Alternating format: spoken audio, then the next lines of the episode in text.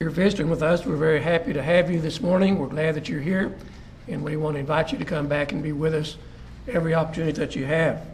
If you're uh, watching online, we're glad that you're worshiping with us, and uh, we appreciate you doing that very, very much. High on a hilltop overlooking the beaut- beautiful city of Venice, Italy, there lived an old man who was a genius. Legend had it that he could answer any question that anyone might ask of him. Two local boys figured that they could fool the old man. So they caught a small bird and they headed for his residence. One of the bird, one of the boys held the little bird in his hand. They went up to the man and they asked, "Is this bird dead or alive?" Without hesitation, the, the old man said, "Son, if I say the bird is dead, you will open up your hands and the bird will fly away. If I say the bird is alive, you will mash the bird with your hands and kill it. You see, son, in your hand, you hold life and death. I told that story several years ago, but it was very fitting this morning as an introduction to our lesson entitled Life or Death your choice. See, every one of us has a choice. We can choose life or death. In Deuteronomy 30 and verse 15, God says through Moses, See, I have set before you today life and good, death and evil. Four verses later in Deuteronomy, Deuteronomy 30 and verse 19. He repeats it. I call heaven and earth as witness today against you that I have set before you life and death, blessing and cursing. Therefore, choose life. Don't ever try to blame God on your mistakes. Don't ever try to blame God for where you are, what you're doing. God tells us it's your choice. I'm giving you that choice. In Jeremiah 21, in verse 8, he says, Now you shall say to this people, Thus says the Lord, Behold, I set before you the way of life and the way of death. God gives every one of us the opportunity, the right to choose the way of life and good. Most people, however, choose the way of death and evil. In Matthew 7, verses 13 and 14, Jesus says, Enter by the narrow gate, for wide is the gate and Wide as a gate. It's going to come to me in a minute. My, my memory is, is full, my memory bank. Enter by the narrow gate, for wide is the gate and broad is the way that leads to destruction. And there are many who go in by it, because straight is the gate or narrow is the gate and difficult is the way that leads to life. And there are few who find it. There are people today who are living in the pig pens and gutters who don't realize they are where they are because it's the way that they chose. They have chosen to be there. God says, See, I have set before you life and good, death and evil. Someone says, Well, it just wasn't meant for me to be successful. Well, the only luck I ever have is, is bad luck. I'm just a born loser. But we don't read anywhere in the Bible, from Genesis 1 1 through Revelation 22 and verse 21, where our choices in life, where our eternal destiny, where our lot, lot in life is the result of the setting of the stars or to fate. It is our choice. And yet, so many people won't do anything without first checking the horoscope. Many are fatalistic and superstitious. They say, well, that's just life. What will be, will be. I don't have any choice. Those are the cards I've been given, and there's nothing I can do about it. I'm just stuck in this rut. It's not my fault. If that's how you feel, you need to realize that God gives you a choice. Matthew 11, 28 through 30. Jesus says, Come to me, all you who labor and are heavy laden. I'll give you rest. Take my yoke upon you and learn from me, for I'm gentle and lowly in heart, and you will find rest for your souls. For my yoke is easy and my burden is light. God gives every one of us the choice to make our own decisions. Please turn in your Bibles to Luke chapter 12. Luke chapter 12. There are some people who seem to have everything necessary for success, but because of the choices they make, they become failures. One example is a man referred to simply as a, a, certain rich man. In Luke chapter 12, verses 16 through 21, Jesus says, The ground of a certain rich man yielded plentifully. And he thought within himself, saying, What shall I do, since I have no room to store my crops? He said, I will do this. I will pull down my barns and build greater, and there I will store all my crops and my goods. And I will say to my soul, Soul, you have many goods laid up for many years. Take your ease, eat, drink, and be merry. He really thought he had it made. He had so many goods, he was so prosperous, and his material possessions were so great in quantity that the biggest problem he had in life was where in the world am I going to find room to put all of my crops. How would you like to have a problem like that? Where am I going to find a bank that can handle all the money I have? For most of us, our problem is at the other end. Like the lady that got a check back in the mail said, return for insufficient funds. She says, I'm going to change banks. I don't want to deal with a bank that has insufficient funds. But this man said, Where am I going to put all of my crops? I had such a good yield, I just don't know where I'm going to put everything. Here was what appeared to be a very successful man. He felt like he was successful. Other people probably looked at him and felt like he was successful. Parents would probably say, Look at that man. Watch that guy. You ought to be like that. He's an example of industry. He's an example of ambition. He's an example of success because he works hard. And son, you could be like that man. You could be that successful if you really want to be. That man had everything except the one thing he needed most. He left God out of his plans. And that made him a failure. Now, he could have chosen life and good, but he chose death and evil. There's a lot of people like that in our world today. Hardworking, making lots of money, seem to be successful. They make the wrong choice. In verse 20 of Luke 12, God said to him, Fool, this night your soul will be required of you. And then, whose will those things be which you have provided? Here was a man who had everything going for him. He let it all slip through his fingers.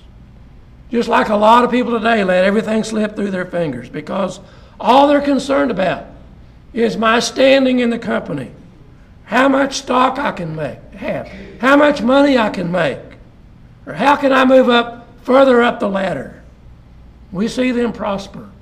We see them be elevated. We want to be like them. Everybody wants to be like them. Sometimes we're envious of them, but they lose everything. In Matthew 16, verse 26, Jesus asked, For what profit is it to a man if he gain the whole world and loses his own soul? Or what will a man give in exchange for his soul? Another example of an apparent success who made bad choices was a man named Demas. Demas is mentioned three times in the New Testament. Paul writes in Colossians 4 and verse 14 Luke, the beloved physician, and Demas greet you. Demas was one of Paul's fellow workers. He was a Christian, known by the Apostle Paul. You know, we like to be, we like to know and be known by good, strong Christians. We like to say things like, like I know Phil Sanders, or I know Eddie Cloer, or I know Alan Webster, or I knew Paul Johnston or Burton Coffman. Demas was in great company with the Apostle Paul and Luke, the beloved physician who wrote the Gospel of Luke as, as well as the book of Acts. Secondly, in Philemon, verses 23 and 24, Paul writes, Epaphras, my fellow prisoner in Christ Jesus, greets you, as do Mark, Aristarchus, Demas, Luke, my fellow laborers. Here again is a list of impressive Christians. Demas appears in Scripture with these outstanding men. He could have been so successful. Then in 2 Timothy 4 and verse 10, Paul writes, For Demas has forsaken me, having loved this present world. The Apostle Paul, when he wrote that, was in his second imprisonment in Rome. He was awaiting death. And how sad he must have been to have to write those words Demas has forsaken me, having loved the present world. Demas is a backslider? Yes. I mean, Demas has forsaken the Lord? How could Demas do that?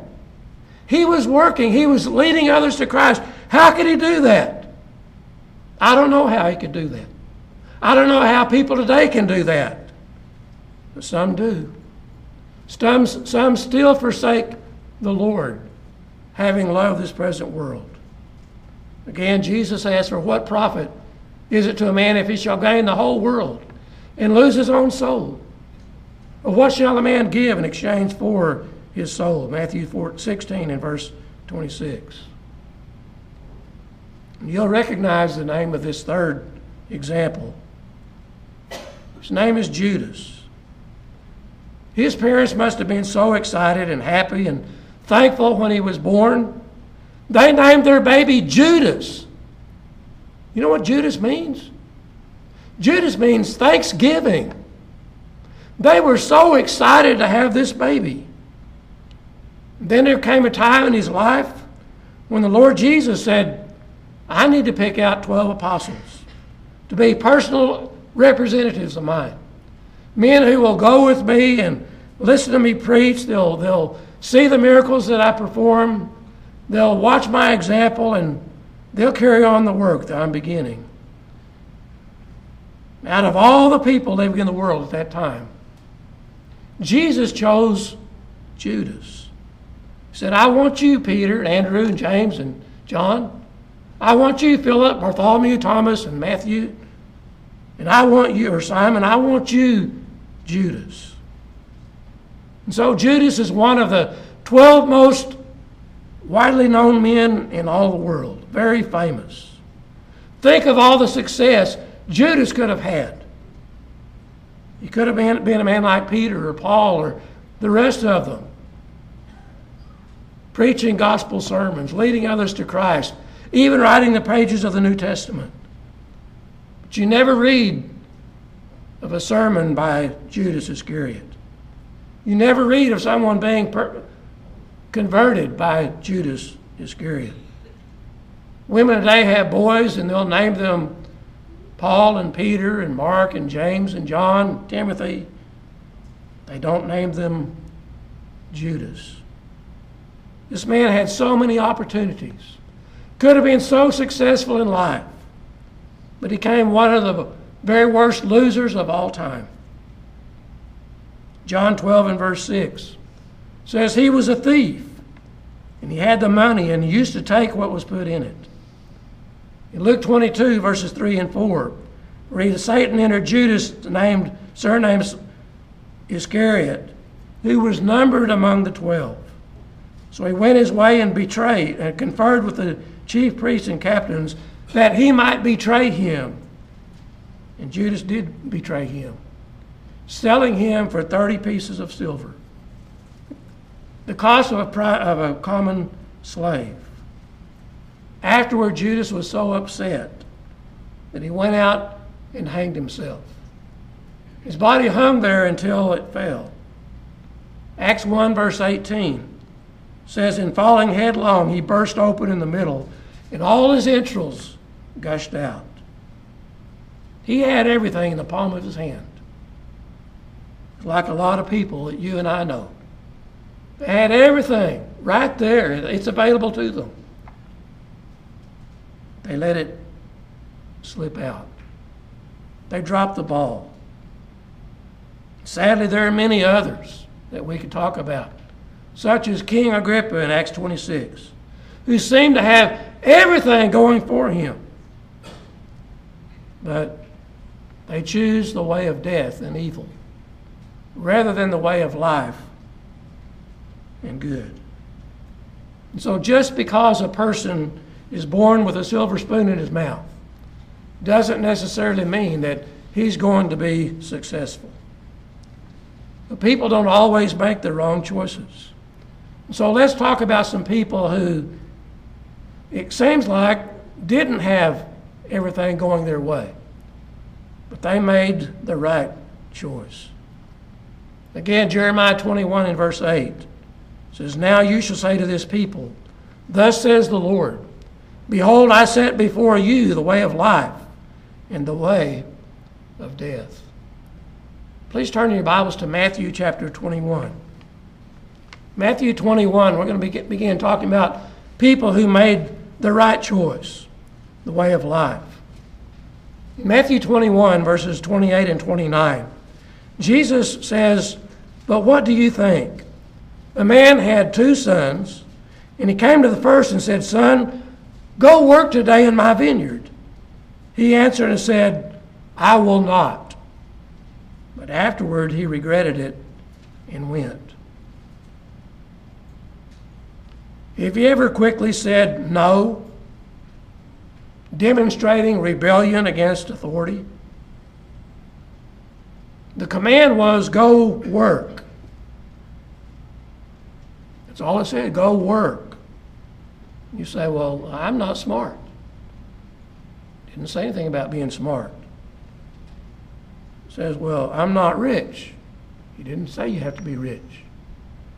Well, I, am this color or that color. I, so many excuses. Those things don't matter. If you can go work in the vineyard, go. But this son said, I will not. Here's out and out rebellion, disobedience. God never blesses the disobedient. They don't have a slim chance of making it to heaven. In 1 Peter 2 and verse 13, Peter writes, Submit yourselves to every ordinance of man for the Lord's sake.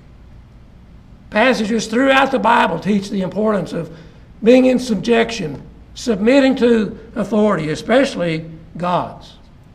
God expects us to obey authority. But this son said, I will not. But he went off and got to thinking about that. And that's good. Sometimes we do the same thing. Sometimes our pride gets in the way and, and we think, I'm not going to do that. Why, that preacher hurt my feelings this morning. I don't care what he says, I'm not going to do that. Well, I show, I'll show him.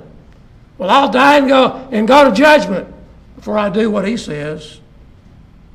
And sadly, some do. Some get off like this young man, and they get to thinking about it. And they realize, you know, this isn't right.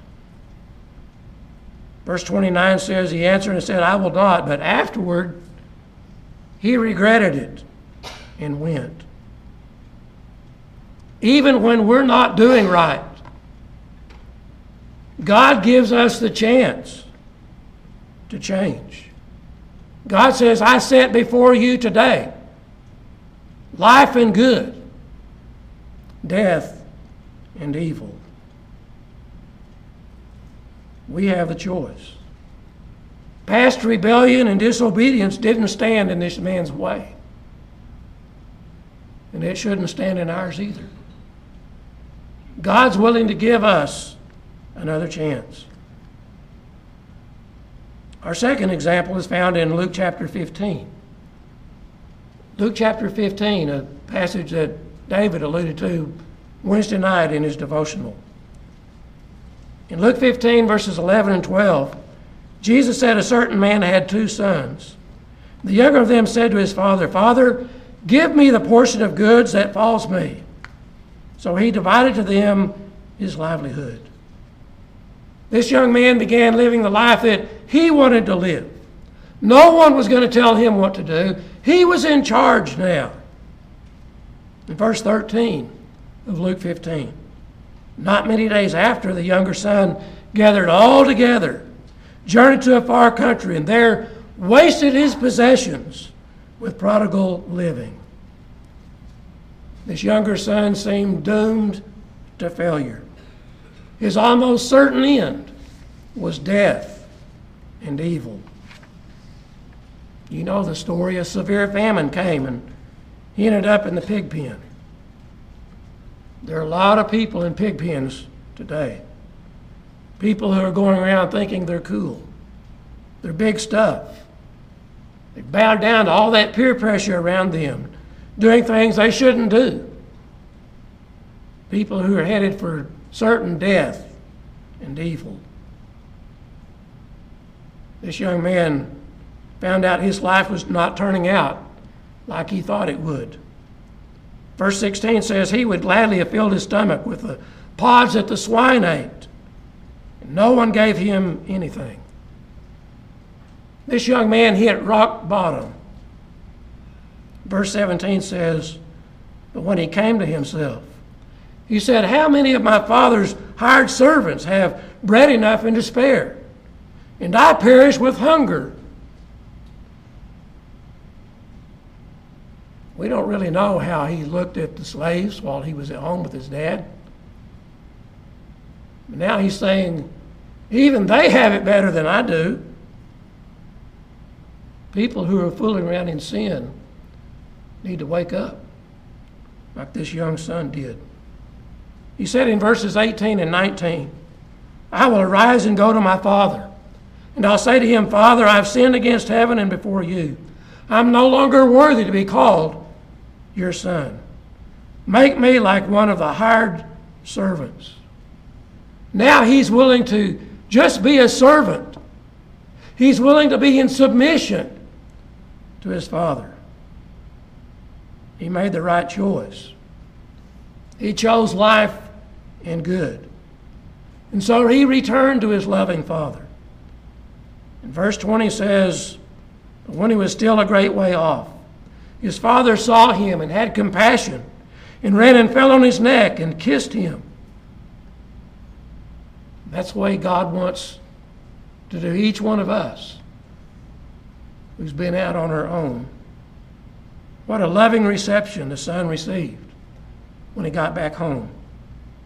Look at verses 22 through 24. The father said to his servants, Bring out the best robe and put it on him. Put a ring on his hand and sandals on his feet, and bring the fatted calf here and kill it, and let us eat and be merry. For this my son was dead and is alive again. He was lost and is found. And they began to be merry. Isn't it wonderful to know we can do that? God says, Behold, I set before you today life and good, death and evil. We must, we must choose carefully. You know, it takes a lot more strength to say no to sin than to say yes. That's just the way it is. It's, it's easy to say yes to sin, to give in to all that peer pressure. It's difficult to say no. It takes a lot more intestinal fortitude. It takes a lot more courage to stand up and say, I don't want to do that. I would do that if I wanted to, but I don't want to do that. That's not right. I'm not going to do it. And it doesn't matter to me what you think. This young man made the right choice. He chose life and good. And he went from starving in a pig pen to enjoying a feast in his father's house. Do you sometimes feel that you've been so bad that there's no way that God would be willing to forgive you and give you a second chance? For our third example, can you imagine how you would feel if you had just learned that you had crucified God's only Son? Death and evil seem like there's no way out of it. Peter was a man that had a responsibility to tell them exactly how it was. In Acts 2 and verse 36, he said, Therefore, let all the house of Israel know assuredly that God has made this Jesus, whom you have crucified, both Lord and Christ. Verse 37 says, When they heard this, they were cut to the heart. And they said to Peter and the rest of the apostles, Men and brethren, what shall we do? They felt doomed. They felt like there was no hope for them. But Peter didn't say, I'm sorry, there's nothing you can do. Because God sets before you life and death. It's your choice. So Peter told them in Acts 2 and verse 38 Repent, and let every one of you be baptized in the name of Jesus Christ for the remission of sins, and you shall receive the gift of the Holy Spirit. Those who gladly received his word were baptized. And about 3,000 people went from being condemned for crucifying the Son of God to being members of God's family. Turn, please, to 1 Corinthians chapter 6. 1 Corinthians chapter 6. Our final example is found in 1 Corinthians 6, beginning with verse 9. Paul says, Do you not know that the unrighteous will not inherit the kingdom of God? Do not be deceived, neither fornicators, nor idolaters, nor adulterers, nor homosexuals, nor sodomites, nor thieves, nor covetous, nor drunkards, nor revilers, nor extortioners will inherit the kingdom of God. Here's a list of a bunch of failures, a bunch of people who had made terrible choices. But God set before each one of them life and good, were death and evil. Can you imagine being in a congregation like that? Among their members were fornicators, idolaters, adulterers, homosexuals, sodomites, thieves, covetous, drunkards, revilers, extortioners, people you could not trust. But they made the right choice. when they realized they were given that choice. Verse 11 of 1 Corinthians 6, Paul says, Such were some of you, but you were washed, but you were sanctified, but you were justified in the name of our Lord Jesus and by the Spirit of our God.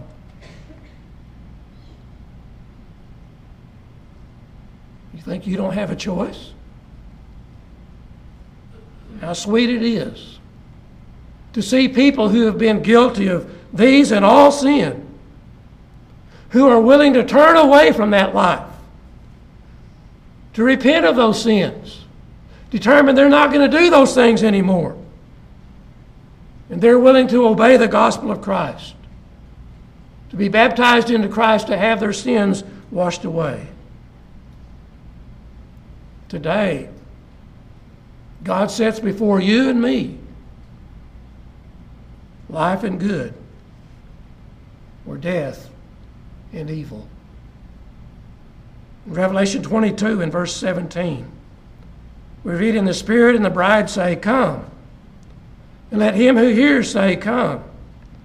Let him who thirsts come. And whoever desires, let him take the water of life freely. You see, it doesn't matter where we are. It doesn't matter our past. It doesn't matter what we've done. God sets before each one of us today, right now, life and good, or death and evil.